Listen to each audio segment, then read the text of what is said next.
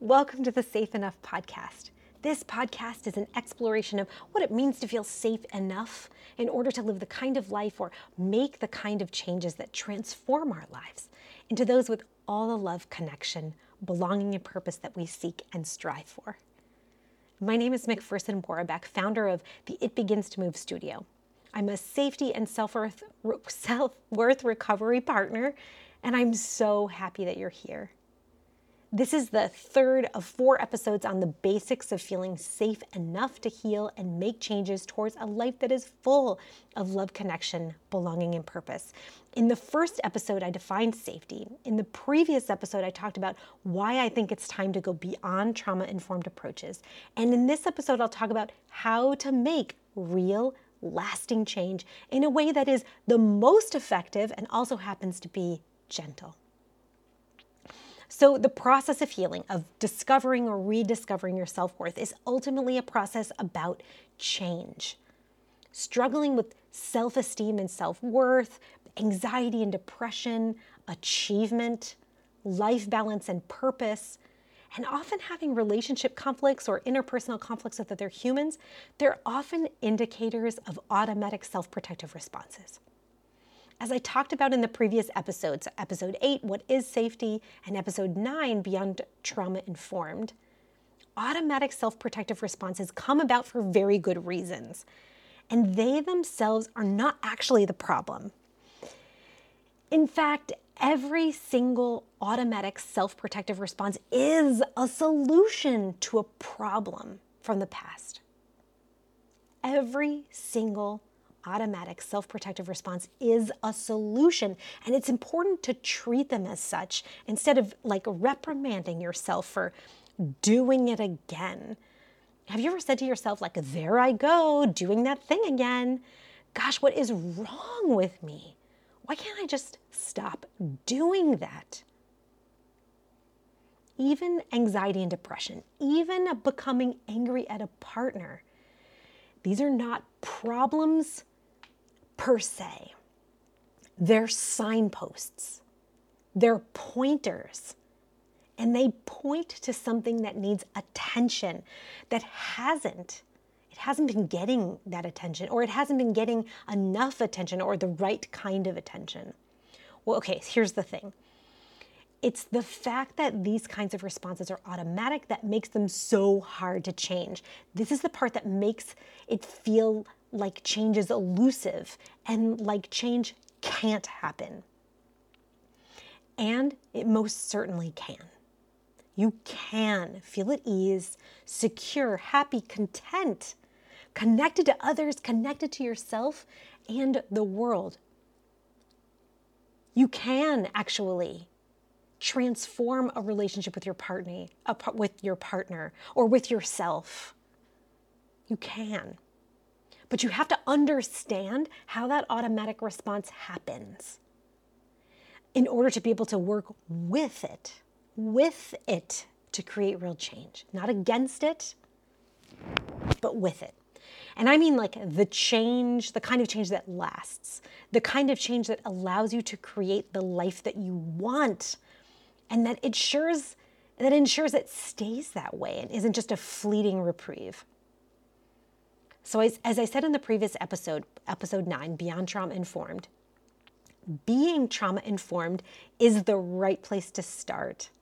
Trauma informed means that you fully understand that the way that somebody behaves and feels now, especially problematic behaviors, um, it's not based on an inherent personality flaw or a motivation to be a terrible person, but it's the result of something truly tough that happened at some point in the past.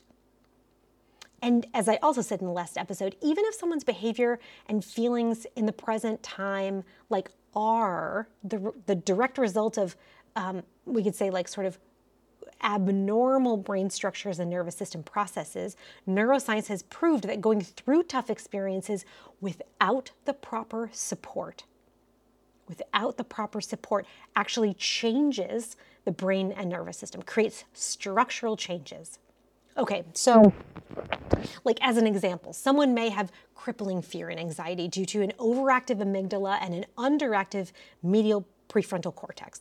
And that might actually be factually true in the here and now, right? Like someone has these these crippling fears um, as a direct result of the way that their brain is structured, right? So I'm not arguing that. However, that person, just in this in an example, that person's amygdala may have grown abnorm- abnormally large and therefore created like a, a habitualized downregulation of their medial prefrontal cortex because of or as a result of prolonged neglect or overt abuse um, and the experience of unrelenting terror during early childhood when that brain that person's brain was first forming understanding how those parts of someone's history, their physiology, and their behavior all fit together, that's representative of a trauma informed approach. It's massively important because it takes blame and shame off of a person who struggles with automatic traumatic responses. And not only that, it helps point change efforts in the right direction. Change can happen but it has to happen at the level of the brain and the nervous system.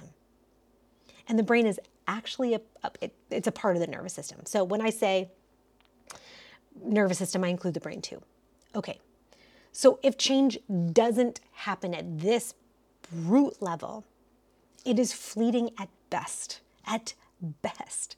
Like a band aid for a deep cut that keeps bleeding.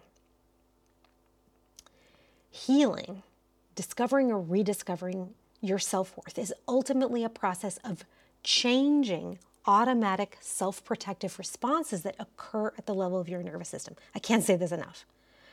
Changing automatic, adaptive, brilliant self protective coping strategies requires an, an understanding of not just how to establish, but how to maintain a felt sense of safety and an authentic and legitimate connection during a process that will inherently resist change when done without skill. A nervous system informed approach understands that when your body is responding in a self protective way, that means it feels unsafe. Why else would you need to protect yourself? But here's the thing where a trauma informed approach may understand that you carry fear, for example, because of scary things that happened in the past, a nervous system informed approach understands all the different ways that fear might look, especially when it looks like laziness, forgetfulness, combativeness, avoidance, loneliness, intellectualization. This is just to name a few a nervous system informed approach never forces you to act against your self protection. So, for example, a true nervous system informed approach would never force you to push past your laziness because it recognizes that laziness is a manifestation of self protection. And a nervous system informed approach always focuses on the central question what do you need to feel safe? Because when it's activated, all of your complex reasoning and problem solving skills are shut off. And you need these parts of your brain and your nervous system to be active in order to try something different and actually create change. But you can't access those parts of your brain and your nervous system when you're feeling activated and unsafe, when you're protecting yourself. So, the idea of pushing past laziness as a means to create long lasting change, from a nervous system perspective, it's like futile, counterproductive, uh, like, a, like a misdirected waste of effort.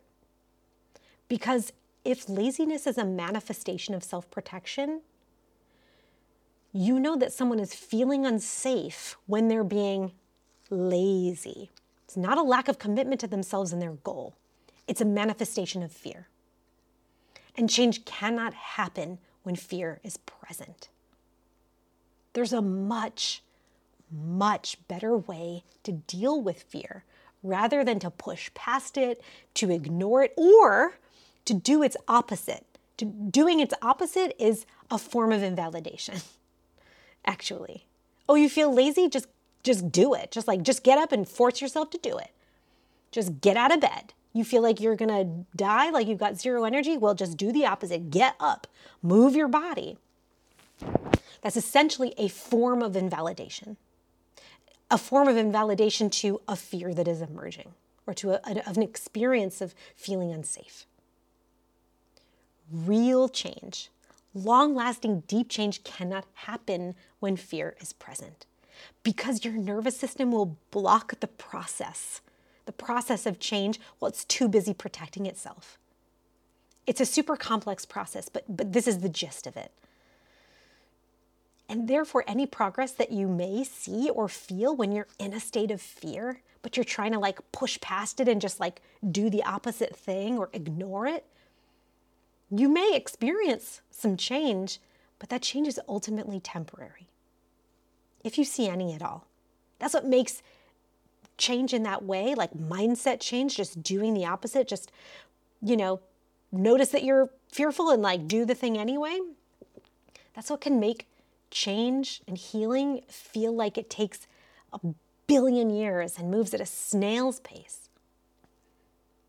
Because your your your efforts to create change actually might be reactivating your nervous system. And while that's happening, you're in this constant push pull, this constant push pull of am I moving forward? Am I sliding back? Am I moving? Am I am I making any progress? So to return to the questions that I asked you earlier in this episode, do you ever find yourself asking yourself like why am I doing this thing again? What is wrong with me? Why can't I stop doing this? Well, it's highly likely that there's an element of unsafety at the heart of what seems to not change, no matter how hard you try. Now, the presence of fear in the face of change, right? That's nothing new. Change is it's vulnerable, it's scary. Change in and of itself because you don't know what's actually going to happen. You don't know what's what's going to come down the line. You're familiar with what feels uncomfortable, but like, oh my gosh, what if creating the change makes it worse? Right? The presence of fear in the face of change is nothing new. But so, so, so many change oriented approaches psychotherapy, life coaching, even yoga and acupuncture, and those are my realms of expertise. Um, they're based on changing your mindset to push past fear in one way or another, to just try and do something else without actually being with and addressing what's underlying the behaviors that you feel are problematic or that you'd like to change. And that, my friends, as we are coming to learn more and more about the brain and about nervous system physiology from neuroscience and advances in imaging, it just doesn't work. It doesn't work in the long term. Pushing past fear actually activates those self protective responses or deepens them, does the opposite of what you're ultimately trying to do. And if you do see any progress, in the face of fear, I'll say it again, it's likely that those that kind of progress it's temporary or it's surface level where the deep down levels are, are battening down the hatches even tighter. Creating change is allowing those hatch bolts to loosen on their own terms, to use this metaphor. Um, creating change is about feeling safe enough for the bolts to loosen themselves, so to speak, so that the hatches open of their own accord. When the hatches have opened freely, they can remain open over time.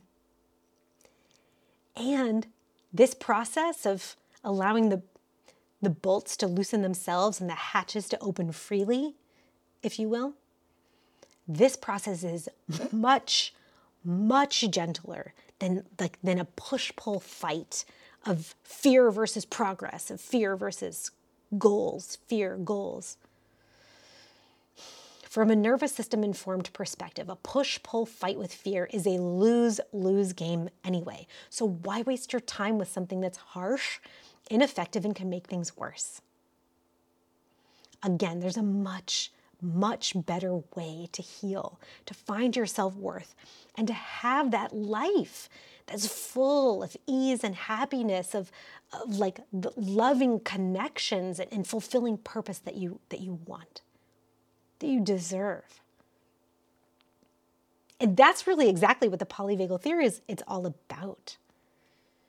So the next episode will be all about what's at the heart of safety in a nervous system informed approach. If you find this interesting, please leave a review and subscribe so that you know exactly when the next episode drops. And if there are any topics that you'd like to see me cover, please make those suggestions in the review or the comments section.